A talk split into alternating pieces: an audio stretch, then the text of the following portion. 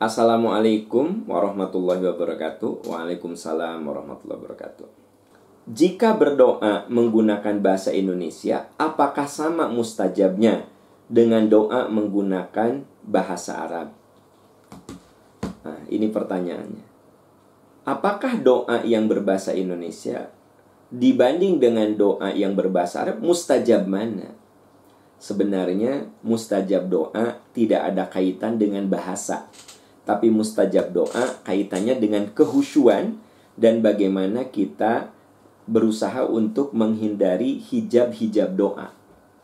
Allah itu maha tahu segala bahasa. Jadi sebenarnya berdoa itu tidak harus selalu pakai bahasa Arab. Kalau Anda di dalam sholat berdoa, nah itu ambil dari Quran dan Sunnah. Tentu saja kalau ambil dari Quran dan Sunnah berbahasa Arab. Ya, ketika Anda sujud, nah ambil dari Quran misalnya Robbana zalamna anfusana wa illam tagfir lana. Atau doa lain Robbana la tuzikulubana ya atau Robbana hablana min azwajina. Jadi ketika kita sujud kan di dalam sholat ambil dari yang maksurat dari Al-Quran atau dari hadis Nabi. Misalnya Allahumma ja'al fi qalbi nuran wa fi basori nuran. Itu kan dari hadis Nabi Nah, otomatis Anda kudu hafal, ya. Kenapa? Karena Anda lakukannya di saat sholat, di sujud. Sujud yang mana? Yang mana saja. Mau terakhir, mau kedua, mau ketiga, terserah. Karena hadisnya juga tidak menyuruh sujud terakhir. Hadisnya juga, Akrobu mayakunul abdu min robihi wa huwa sajidun du'an. Jarak terdekat antara seorang hamba dengan Tuhannya ketika sujud. Yang mana? Tidak disebutkan. Sujud aja. Faksiru du'a perbanyaklah oleh kalian doa. Nah ini pakai bahasa yang dari Quran dan Sunnah.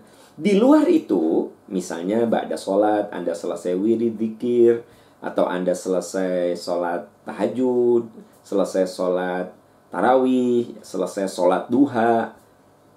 Pokoknya di luar sholat aja. Silahkan Anda berdoa pakai bahasa Indonesia, mau ngarang sendiri sesuai yang kita butuhkan, atau Anda ngambil buku, lalu Anda baca bahasa Indonesianya supaya Anda mengerti, silahkan.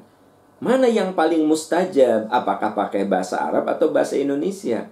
Dua-duanya mustajab. Dua-duanya akan dikabulkan oleh Allah selama selama kita memenuhi panggilannya. Lihat Al-Baqarah 186. Allah memberikan jaminan akan dikabulkan, tapi Allah juga memberikan persyaratan. Di situ ada kata-kata Al-Baqarah 186, wa idza sa'alaka ibadi anni fa inni qarib ujibu da'watad da'i. Aku akan kabulkan doa orang-orang yang minta. Aku akan kabulkan. Jadi Allah akan mengabulkan doa orang-orang yang meminta. Itu jaminan. Tapi ada syarat. Falyastajibuli wal yu'minu bi la'allahum yarshudun. Mereka memenuhi panggilanku, mereka mengikutiku. Jadi falyastajibul itu mereka memenuhi panggilan. Artinya berusaha untuk memenuhi apa yang Allah wajibkan, apa yang Allah haramkan dijauhi, apa yang Allah wajibkan dipenuhi, apa yang Allah sunahkan dijalani. Nah, falyastajibuli wal yu'minu bi dan berimanlah kepadaku la'allahum yarsyudun. Semoga doa-doa itu bisa membantu mereka mendapatkan bimbingan dari Allah. Seringkali orang menggugat, kenapa ya? Katanya Allah kan mengabulkan doa, kok doa aku nggak dikabulkan ya? Ya Anda introspeksi diri. Kenapa doa tidak dikabulkan? Ya mungkin syaratnya tidak terpenuhi. Miriplah dosen mengatakan, semua mahasiswa saya jamin bisa ikut ujian. Asal kehadirannya minimal 75%. Gitu.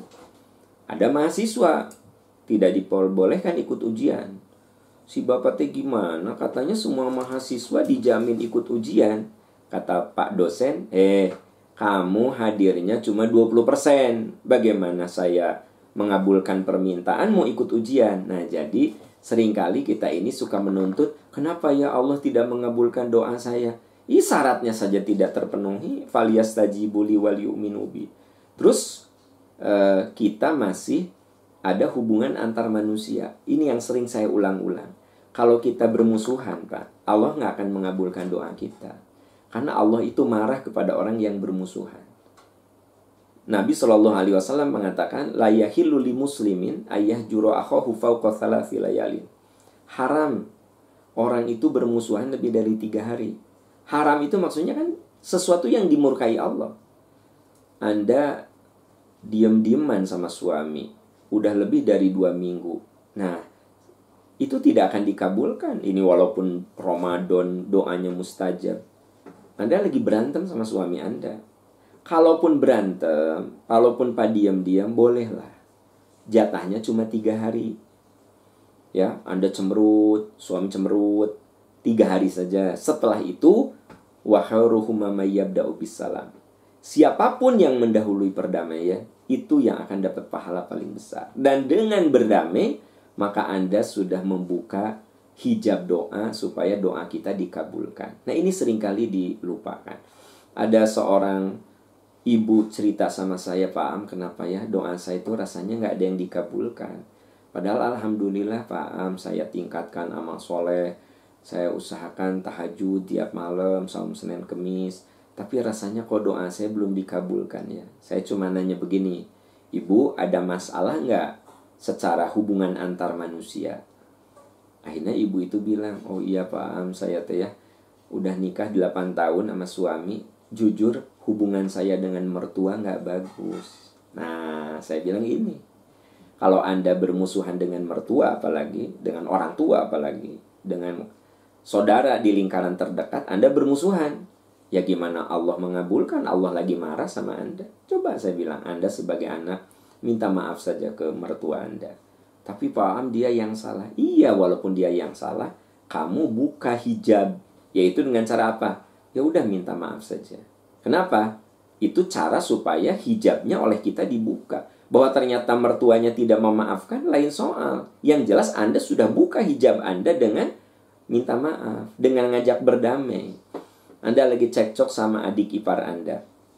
Nah sudahlah, supaya doanya mustajab di bulan Ramadan, ya hal-hal lain sudah Anda lakukan tapi Anda masih ada ganjalan dengan orang kan gitu. Ya udah Anda telepon, Anda WA, Walaupun dia yang salah, Anda minta maaf, Anda ya sudah kita akhiri ya eh, permusuhan ini.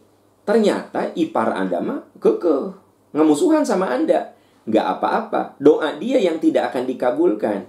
Dia belum buka hijabnya, Anda sudah buka hijabnya. Gitu loh. Nah jadi persoalannya bukan pakai bahasa Indonesia atau bahasa Arab sebenarnya. Tetapi apakah kita ini khusyuk apakah kita ini sudah membuka hijab-hijab terkabulnya doa? Ya, karena Allah itu pasti mengabulkan asal kita memenuhi persyaratannya, mengimaninya, melaksanakan perintahnya, dan membuka penghalang-penghalang terkabulnya doa. Salah satu penghalang terkabul doa apa? Tadi bermusuhan. Yang kedua, hal-hal yang haram. Jadi kalau kita masih berbuat maksiat ya Allah marah kan sama kita. Ya bagaimana doa kita dikabulkan begitu. Wallahu a'lam bishawab.